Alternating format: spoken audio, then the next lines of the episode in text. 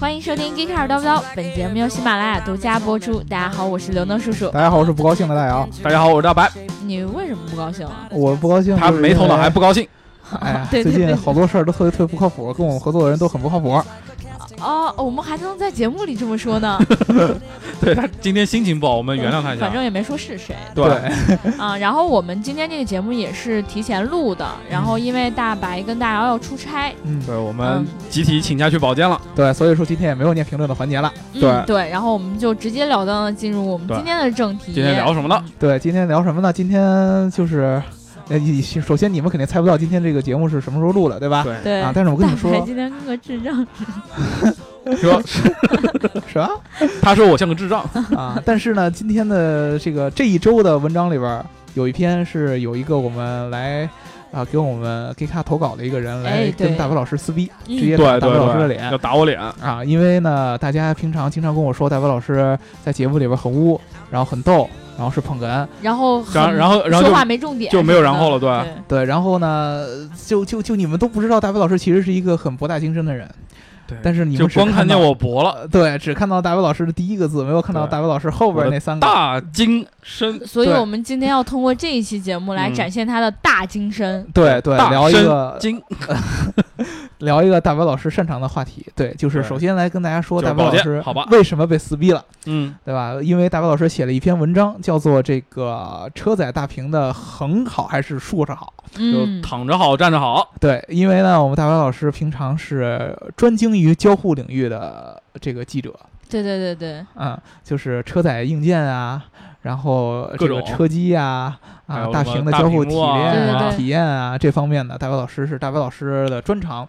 啊，所以说特长，谢谢啊，特特特特长啊，反正写了这么一篇文章，然后呢，主要论证了就是说现在这个车载大屏发展的两个趋势。对，就是说发展到现在，为什么好像横屏比竖屏多一点？虽然我们看到很多有竖屏的那种车机，比如说特斯拉，比如说新的叉 C 九零上，或者是一些 X 五或者这些车上，都是竖屏，都还是大屏吧？对，然后横屏都是以小横屏的话相对比较小，你看都是一些七寸啊，什么八寸的。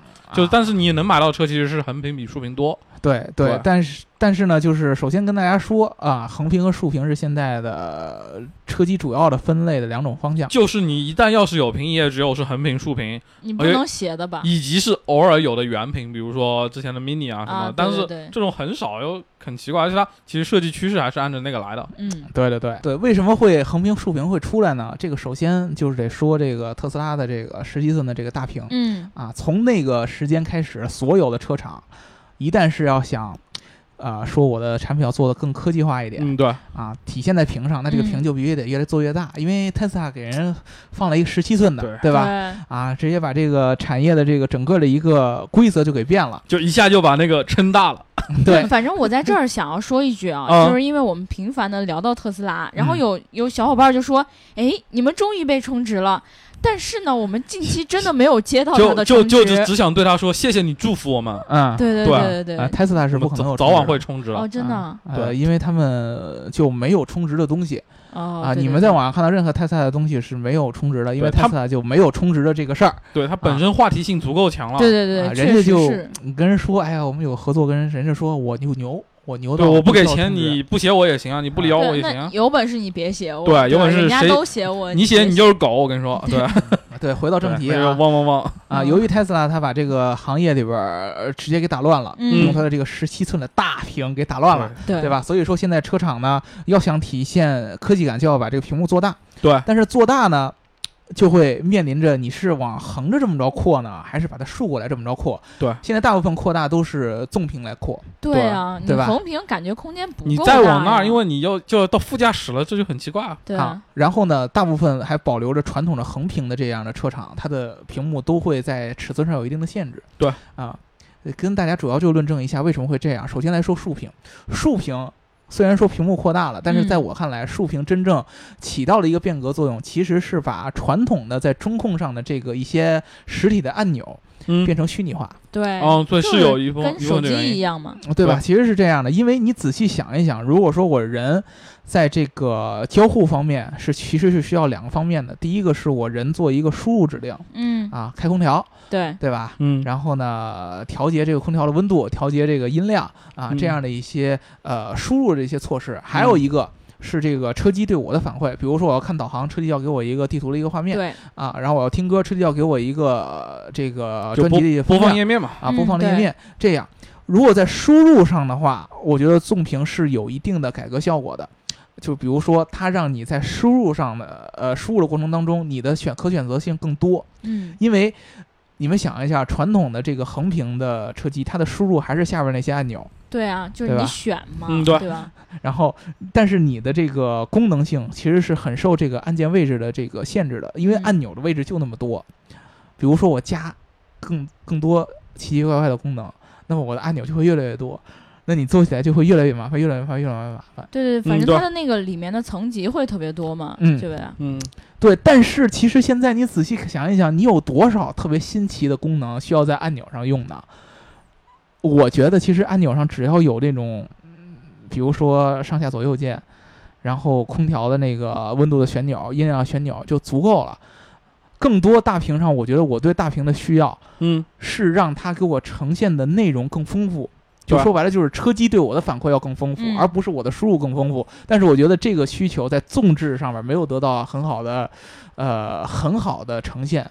为什么？但是这个竖屏它给你的反馈是，比如说它屏幕很大，嗯，它能告诉你，比如说之前导航七寸上导航只有那么小，对呀、它那个大导航一下哎放大了三倍，放大了五倍，视觉效果非常震撼。对，这个就是我要说的一个嗯问题。它虽然说给我了一个更清晰的一个呈现方法、呈呈现的效果，但是它的位置让我很尴尬。以前我看导航的时候，我只用略略的低一低头；现在我看导航的时候，我要略略略的低对。对因为但但这个问题其实是这样的，啊这就是他们设计的问题。如果一个好的 UI 设计是完全可以顾虑到，比如说你的视觉的角度、眼球的转动，而且它那个大屏不非非不一定是要把整个都填满，而是可以把合适的地方放合适的内容而已，而不是说一定要把它塞满。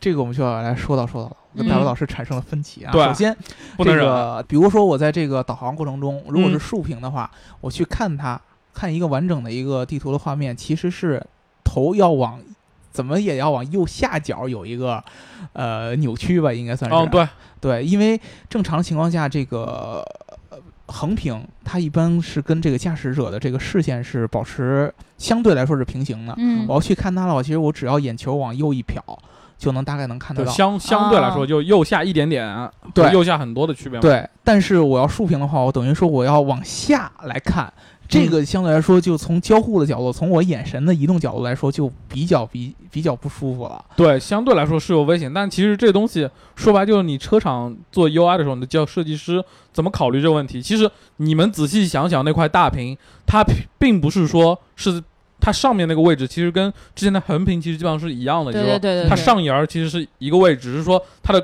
它的宽度不断的在往下探，嗯探到了很低的地方，其实是说你的设计的时候是完全可以兼顾那个视觉的眼球的转动，而不是说把整个东西放到特别往下，就是你视觉重点不设计在你的屏幕下方，而是设计在屏幕的偏上方，其实可以相对来说抵消掉你刚才说的问题了。那如果说只在偏上方的话，那这个屏幕，你的意思是大还有什么意义呢？对啊，大还有什么意义对呢？它大的意义就在于它可以，比如说定制更多功能，比如说你不在导航的时候，你停车停那儿，然后比如说它的上半部分可以显示车的状况各种，然后下半部分去显示一些控制的按钮，比如说我空调更直观一些，我在下面点或者怎么样。而且它那个东西是可以根据你的功能跟你的需求不断去换的，比如说我这个版本可能是这样，哎，觉得不合理，然后说，哎，那我下班改进一下就行了呀。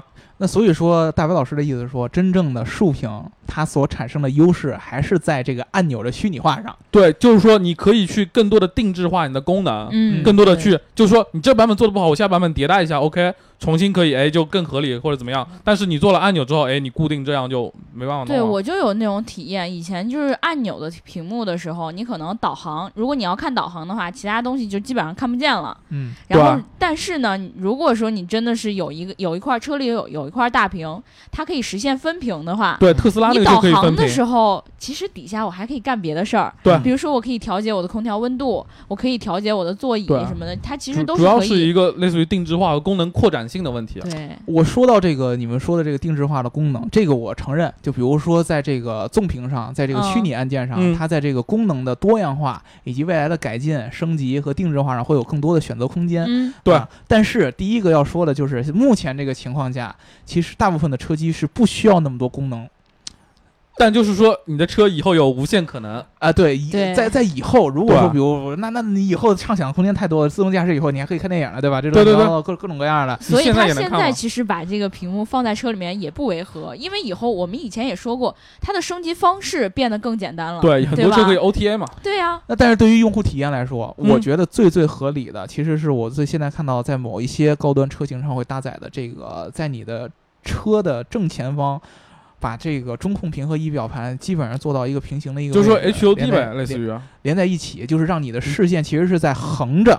哦，那就是奔驰那个新 E 级就是这样的，对，这又又要有人说充值。哎，奔驰不会给我们充值吧？对对对对，包括宝马之前在 CES 上做过，它在它右侧会有一个。但是宝马那个概，念车，它的它的那套交互设计是基于自动驾驶形态下，它才会用到右前方那一块，呃就是你在副驾驶那块，啊就是是你现在我们讨论是不是现阶段加上未来三五年之内你的驾驶习惯当中那块是东西是不可能存在的，对，但是如果说现阶段的话，你把它横屏啊，放在你的驾驶员的相对来说的平行视线的这个水平的这个你是讲说界面里边，会更安全一点吗？不是很很安全。首先，它就是符合用户的驾驶习惯。哦，就是一个延续嘛，说白了，对，因为说实话，对于我来说，为什么有那么多的车厂还在延续着横屏这个设计方式？嗯，很多人会觉得你们太保守，对很多人会觉得你不够科技感。你看特斯拉那么激进，但是特斯拉它是真的为了符合用户的需求而去激进呢，还是他说为了要激进还要激进？在这一点上，我觉得特斯拉是为了激进而激进。对对这一点，它真是因为那个屏幕，说实话没有真正的解决掉用户的刚性的需求。而车载导航就是车子车内的这些交互的这些功能和按键的模块，其实是很长时间发展下来的。嗯，你们仔细想一想，在以前，呃，还没有这个车机大屏的时候，不管是多大的屏幕，是是七寸的也好，还是现在好多的八寸的，不管是多大的屏幕，呃，最早的时候，那个车机的屏幕那个位置一般是收音机和放 CD 的地方。对啊，机头嘛，对。嗯这个是传统车厂它做了很多年以来的一个，算是一个，呃，在没有屏幕的情况下，他觉人和得用车机交互的一个习惯。嗯。就是这东西其实这么理解，就是它那时候它需要的功能可能就是收音机加一个空调，然后这两个它就哎这个占一块，那个占一块，就从上往下就排下去了吗。对这个交互，其实是车厂在好长时间以后已经做过很多优化的。嗯比如说，在你的操作上的第一层，由对这个中控由上向下是先是娱乐，对对吧？然后才是空调，嗯然后才是一些其他的那那功能。俩功能，其实之前很老式汽车就两这两功能。对，你其实你现在仔细想一想，我真正在中控上，就算是特斯拉那个屏，我用到比较多的，其实还是空调和功能的一些模块。这个你说的确实没有错。对呀、对没有没有什么其他的新知，而且我觉得实体按键按起来效果还更好一些。然后你给我唯一的大屏，让我得到的那些所谓的那些纵置的那些反馈，其实我又不太用得着。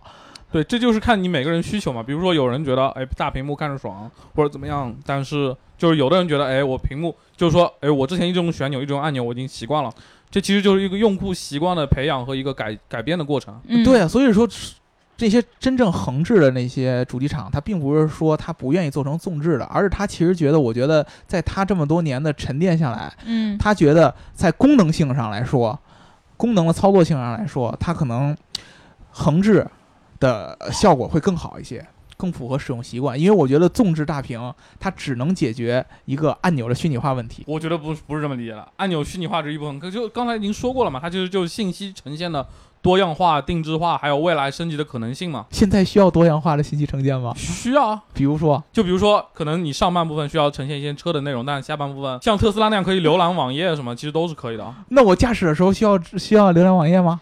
这个就要提到，如果说你不驾驶呢，对吧？对，咱们在服务区里休息的时候，啊，你孩子看的是那个七寸上面的东西，或者说大不了抱一个 iPad 啊看呗。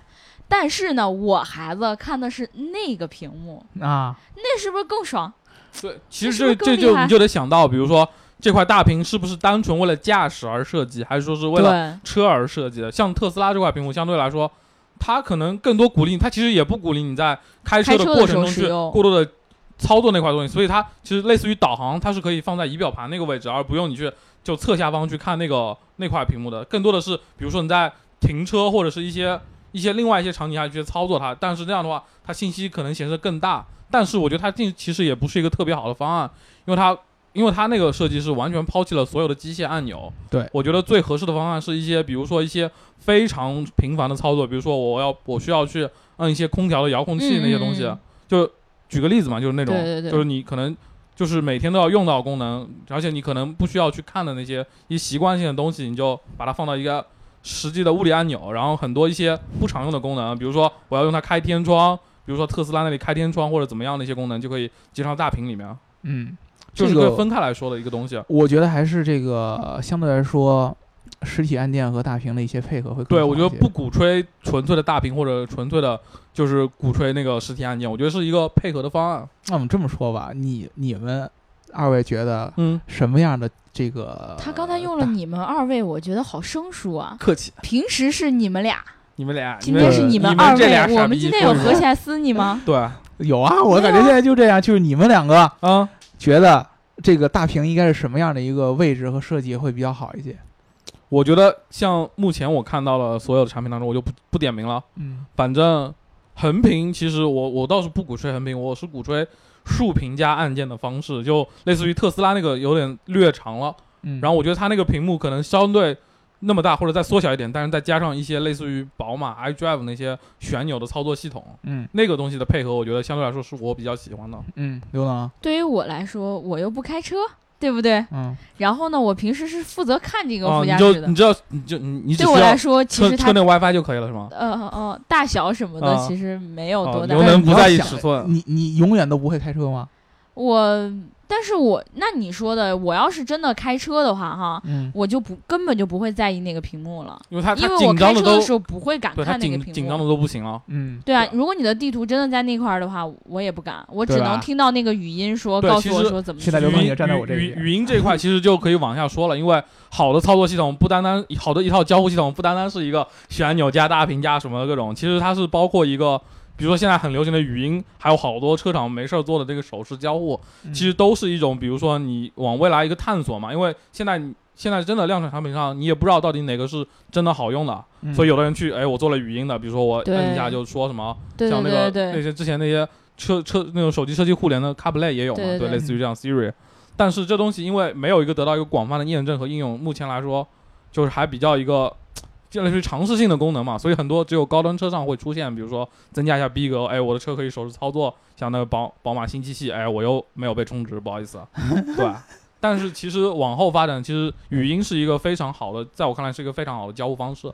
就是语音，不管是你听还是说，其实是完全可以避免一个视觉切换。就比如说导航功能的时候，你就发现，哎，就我可以不用看那个屏幕，也不用听那个，反正我说我去哪儿，然后他就说，然后就比如说配合方向盘上的一些控制按钮，比如说我摁一下确定，嗯或者摁一下语音启动，然后就可以完成。然后你就听他说，哎，前面多少米左转或者怎么样，再配合一些简单的图像的一些引导，其实就能完成一个很好的完成导航的这个功能了。再比如听歌，其实也是，我就要听什么，我要听什么，它就自动帮你播过来，就无所谓了。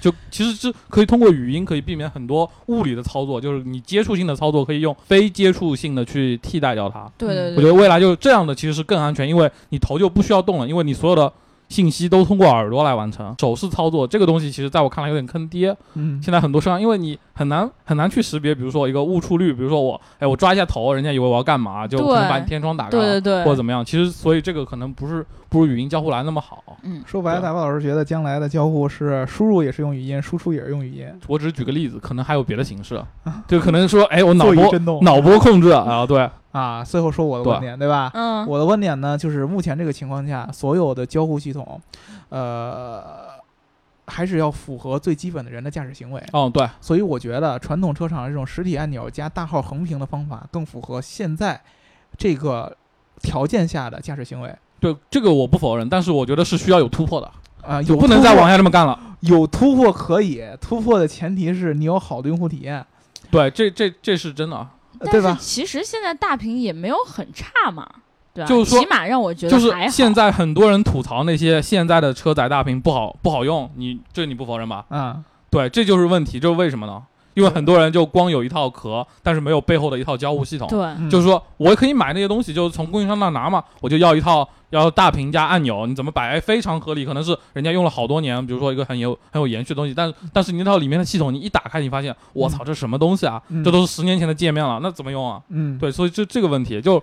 所以，像这一点，就是他们特别需要去像特斯拉这样的公司去学习，因为他们的界面 UI 更清晰，然后交互布局更合理。嗯，对你完全可以把屏幕做小，但是可以把里面东西做得更精致，说说就是信息呈现方式也更清楚，而不是说去摁一个按钮，然后进去好多层级特别乱嗯，可以更更加适合一些车载的一些操作。对对对，因为我也看到，就是有那个评论里面，他们就说到这个，呃，就是触屏，特别是大屏，以大屏为代表的触屏，其实很多它在那个触屏的感应上面是很差的。对对对，硬就件也是一个问题。跟就跟那些就是你好像山寨手机那样，你摁摁摁半天没一有反九九的安应。卓机，你摁一下，哎不动，哎再摁一下，然后它动的是上一步的操作。对，可能很多人也在吐槽的问题就是，我买了一个大屏的车机，但是我的车机给我的反馈像是我买了一个一百块钱的手机的。对，这就是我觉得是需要像特斯拉这类公司那种学习，因为他们的大屏相对来说操作起来，其实在我们看来是非常就是处于是一个非常好的一个层级，就可能是只有某些顶尖的那些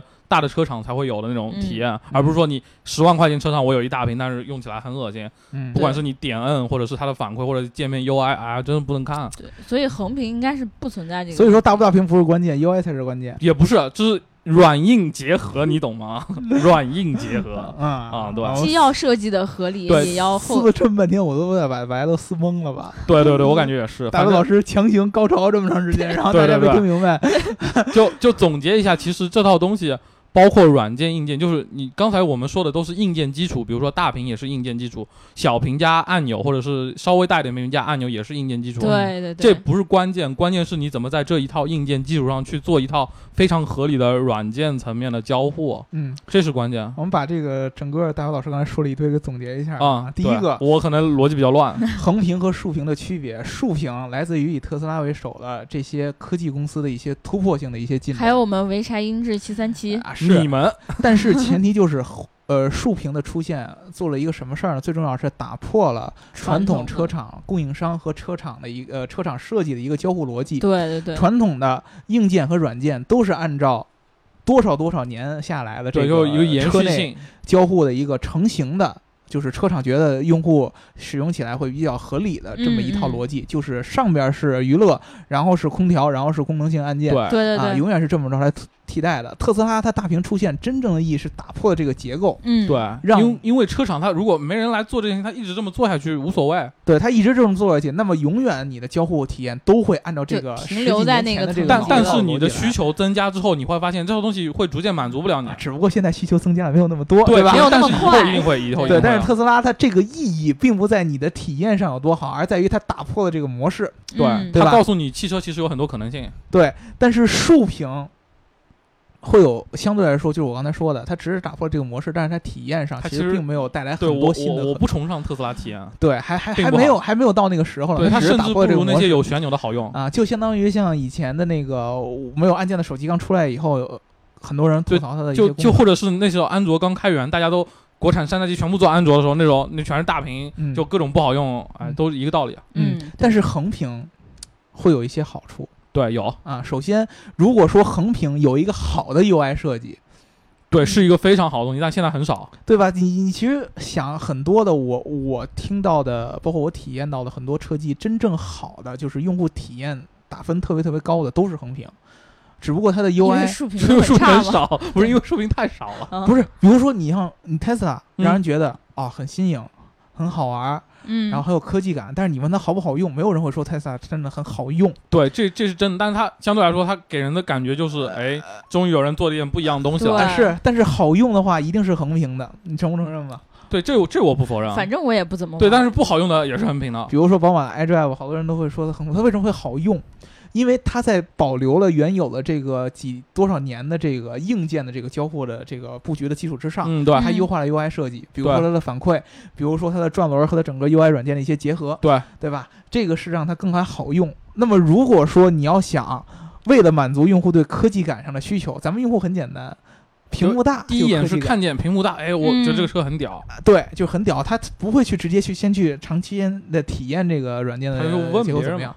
那么你要大的话，是真的是要特斯拉那样往竖着大呢，还是说往横着大？我是觉得往横着大会更好一些，横着大但横着大是有限制的因为吗？你横着大，你大到那个中控的最右边的时候，你发现大不过去了，那你可以往左大呀，往左大你就影就连到那个仪表盘了嘛。那你就仪表盘和但是你连在一起连到仪表，盘，但是它那个就一长条的东西，很多时候显示信息是有局限的，嗯。因为它你就见过没有？你手机可能都是横竖比例是有一个人眼是有个习惯的比例的，你不可能是一比十六，肯定是十六比九这样子。嗯，对对。你要是一个特别细长的东西，你看我也一直多别扭想，对嗯。对吧？你要从左到右看，你特别细长的东西，就宽度特别窄，然后你就看一点点一点点，但是头你的头就会移很长一段距离。牌似的。对，啊，就是你虽然横屏竖屏，我们讨论范围是在一定的就是长宽比例之间，而不是说是特别窄的一个特别长条屏，那个东西就跟你那广告牌似的，就显示一牌子嗯就滚动，没有意义。我其实觉得理想中现在的目前来说最好体验的一个交互模式就是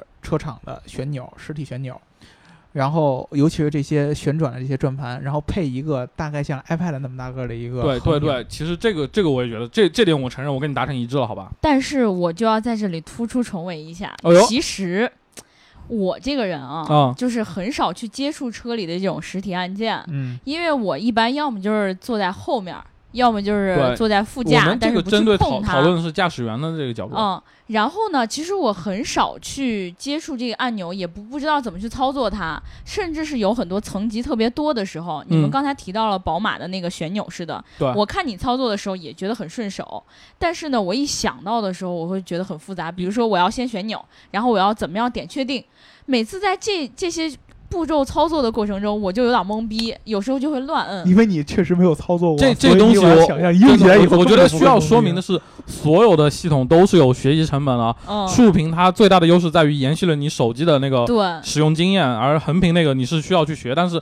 说白了，你要买一车，你肯定经常开这个东西，你用两天就习惯了，这哦不是问题。反正我对竖屏最好的印象就在于，我只要看到那个字儿在哪儿，我用手点到对，你，知道，因为你哎，我手机也这么玩，我 touch 也是这么玩对对对，所以就会觉得，哎，好像会比那个就是旋钮式的要人你看着会有点亲切感。哎，我好像我每天都看着是竖屏的，用的是竖屏，因为横屏就是给人感觉就是看的，竖屏的感觉就是哎，我好像可以点。要操作，对对，所以说我觉得特斯拉的它这个创新是好的，对对，但我们下次体以潍柴英智七三七举例呗。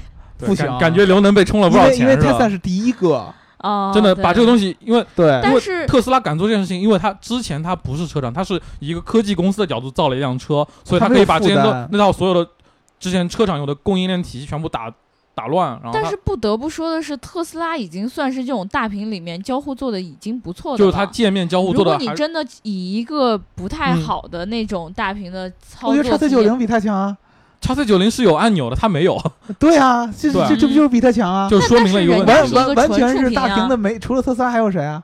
还有潍柴。对，就真的都才是被充值了。对刘能被充值这戏很明显了啊。对，不是，但是我真的是当时在车展的时候看到那个车的时候，就会觉得国产的车也做这样，真的做的还不错。我我觉得这种激进的东西，你真的是只能给一些高价的车去，有一些少数人去尝鲜是可以的。对对对你要做一个廉价车，十几万的，人家是要真的是日常代步，每天开的。你要做一这东西，很多人是适应不了的。对，而且如果不好用，一旦不好用的话，对于别人来说就是对你，因为你考虑的东西就是你十几万买一车，我啊每天这么恶心的东西，看着好看好看，然后让所以你们承认特斯拉那样的竖屏不好用了？中看不中用。对啊，我我一直都是这个观点。节目就为了啊引出这一句，对对对，我觉得我不不承认就行 对我一开始就没说它好用啊，啊。我觉得它这个东西是有意义的。对，所以说你们要是图这个呃特斯拉的这个中控屏，我告诉你就是一个样子货。对，就中看不中用，就这五个字。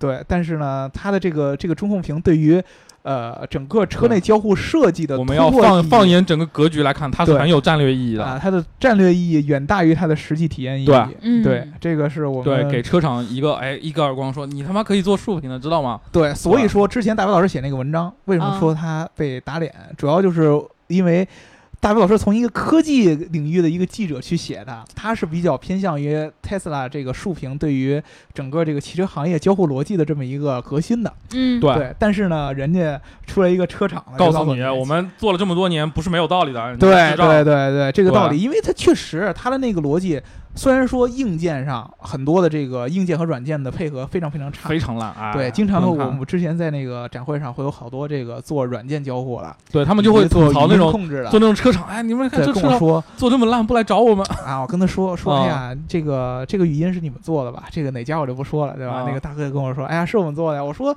好多你们做的这个体验，这个参差不齐啊，有的好，有的差，你们这怎么回事？大受限于硬件吗？大哥说我们的语音做的都特别特别好。对你来试一试啊，因为他他以前一直只做供应商，他自己嗯又不造车，对不对？对，他无法说完全发挥出，或者说向我们展示他真正语音能做成什么样。他说，那大哥说那天真急了，说我们内部做了一个概念车出来，嗯，因为我们作为供应商，我们不能说直接把这车发出来，对吧？嗯对，但是呢，我们可以找人来体验，或者甚至于找主机厂人体验。你看，如果说你用我的这个语音用我们的硬件或在者什么，如果用的对不不顺手不舒服啊、如果说你的硬件能够适配完美的话，我的最佳体验能够做到这么完美。对，但哦但是车厂说，哎，我那那做成你这样，我得加多少钱啊？但但是由于你的硬件一直在延续着，你的硬件架构一直延续着那些老的传统，为了节约成本，为了让供应商更舒适一些，研究那个也是。还有一部分原因，你不能老是骂他们。其实还有部分原因是因为这东西车车内他们优先考虑是稳定性和那个这不，是骂他们，这是为他们找不是吐槽他们。这是为他们找对，因为。好多车厂用东西，它其实优先考虑的是车规级的稳定性和安全性，所以很多很多新的技术、新的产品，他们能一下子就用上来。嗯对，然后你要是还是按照那个十几年的那个东西，然后让我硬去适配，对，啊，让我这个软件去适配，那是肯定出不了好效果的。所以说，这相当于是原来呢，主机厂是在慢慢的保持强势的，在嗯适应慢慢的越来越多的这个软件交互。但是现在 Tesla 出来这么一个事儿，直接把你从第一步给你跳到最后一步对，就逼得他们走得更快了。啊，就是让你走得更快一些。对，啊，但是特斯拉其实他自己也还需要往回退一退，他去学习一些传统车厂他以前做的这些事为什么要横屏这么做的。对就是因为有时候跑得太快了，然后被人家扯回来。对 对，就是蛋蛋掉了得回去捡一捡。对对对对，这是其实取一个中和。我个人感觉，如果大家重视体验的话，你们去买横屏的东西嗯，对，现在来说可能横屏的相对好一点，啊，你要是不 care 这个就横屏的贵的体验好了，肯定是这样的。对如果你跟我一样，只是听听收音机，然后听听 MP 3然后也对大屏没需求，其实目前来说，你要买一十万块其钱车，实够了。其实你不一定要买有屏幕的，你就买没屏幕的也行，嗯架手机就算了。你真的嗯买回来之后不好用，很糟心。嗯对，其实我觉得屏幕还有一个很重要的作用，你知道哪儿了？倒车影像啊。其实有时候没有，屏幕的时候，我是觉得。就滴滴滴不好使是吗？嗯，对。然后你有时候其实你不管你这倒车影像做的怎么样，但是你有它，或者你你一倒车，突然这屏幕就亮了，然后就让你觉得、哎屏还是必须的嘛。对对对，但是要那么大唯一 对，嗯所以呢，我们这一期其实讨论这个横屏、竖屏，也讨论了大屏、小屏，有嗯屏没屏，嗯，对，主要还是大白老师炫一炫技吧。不是炫一炫技吧？你这是哪哪地方的方言？技吧？就是我不爱炫技吧？我我反正我反正是觉得大白老师就是很少就是 炫技吧哦对，我都一回屋再说。嗯这么激动，对吧？嗯有话说。嗯，对。其实很多人对于这个屏幕的大小，其实也没有那么的在意，嗯对吧？在买车的时候，其实有有点就行。对对对，大家看到好像并不是这个东西。对，嗯就是说白了，还没有到影响购买的时候。对对对，如果说就大家还都还很多时候关心的还是我的动力，比如说一点几 T 嗯是涡轮增压还是什么？对我的电动车续航多少公里，对吧？如果说但凡有一天大家开始从这个购车这种角度上解放出来，或者说车内的这种交互做得更好的时候，对，大家可能就会开始在意这些细节了。这这也是我们一直想要大家去感受的东西嘛。对，所以我们这一期节目呢，主要就是要跟大家多科普科普，嗯对吧？也要让大家感觉一下，其实你汽车里面的科技也是在日新月异的发发生变化着，嗯对吧？不光是我们觉得说，哎，啊、这个主动安全、被动安全这一方面在发生一些啊、变化，但是嗯其实，在这些娱乐系统上、交互上面，可能你也会觉得，哎，我用的越来越顺手了。嗯我觉得越来越好用了，对吧？这就是其实车厂给我们带来的变化，嗯也是他们在做这些研究的时候，给我们不能忽视掉的一个部分，嗯，对对吧？不能说动力什么的什么的，就是最重要的。就是你关注的点其实是可以越来越多的，而不是说你抛弃之前的。就是博嘛，嗯对，博，大伟 老师的博，对，因为这两就是过两天那个戴儿跟戴白马上也要出差了，所以呢，我觉得戴儿这两天心事很重，对吧？然后这一期我们要约定去开心开心。这一期完全就是被大姚呃被大白说到那个懵逼，对，一直满脸懵逼的说，我刚才没想着要说这个，你怎么说到这个上面？哎，你怎么说这半天还没说完？哎被强，行怎么回事对，？其实这节目我已经说了，我说了俩多小时，你们听到的是删减版。啊啊，是这样。然后那个其实有呃好多小伙伴就提到让我们直播这件事情，然后我们现在要郑重的向大家呃就是提出一个请求，就我们能不能不直播？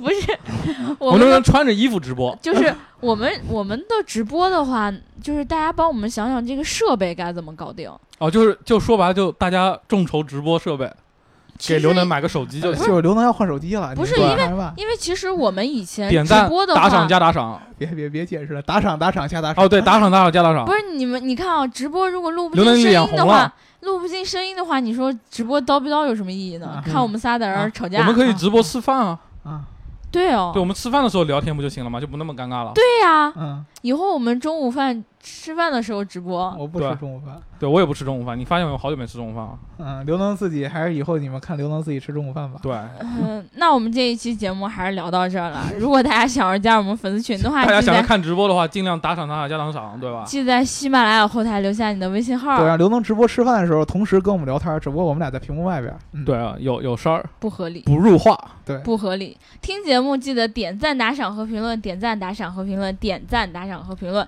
然后最近那个夏天入伏了，天嗯非常的热，然后小伙伴一定要注意防暑降温。嗯，如果说你的城市也会下大暴雨的话，一定要记得出门，带伞可能已经没有用了，你就别出门。别出门了，对吧？嗯，对。然后记得出门看看天气预报，热了要记得涂防晒霜，嗯下雨要记得带伞，嗯，然后天冷穿衣服，天热扇扇子。啊，就是雷雷欧，这 就是 还有兄弟是这么唱的吗？打雷要下雨。对对对，啊，那我们这一期就聊到这了，然后大家周一愉快，拜拜。周周一愉快，好，拜拜。为什么？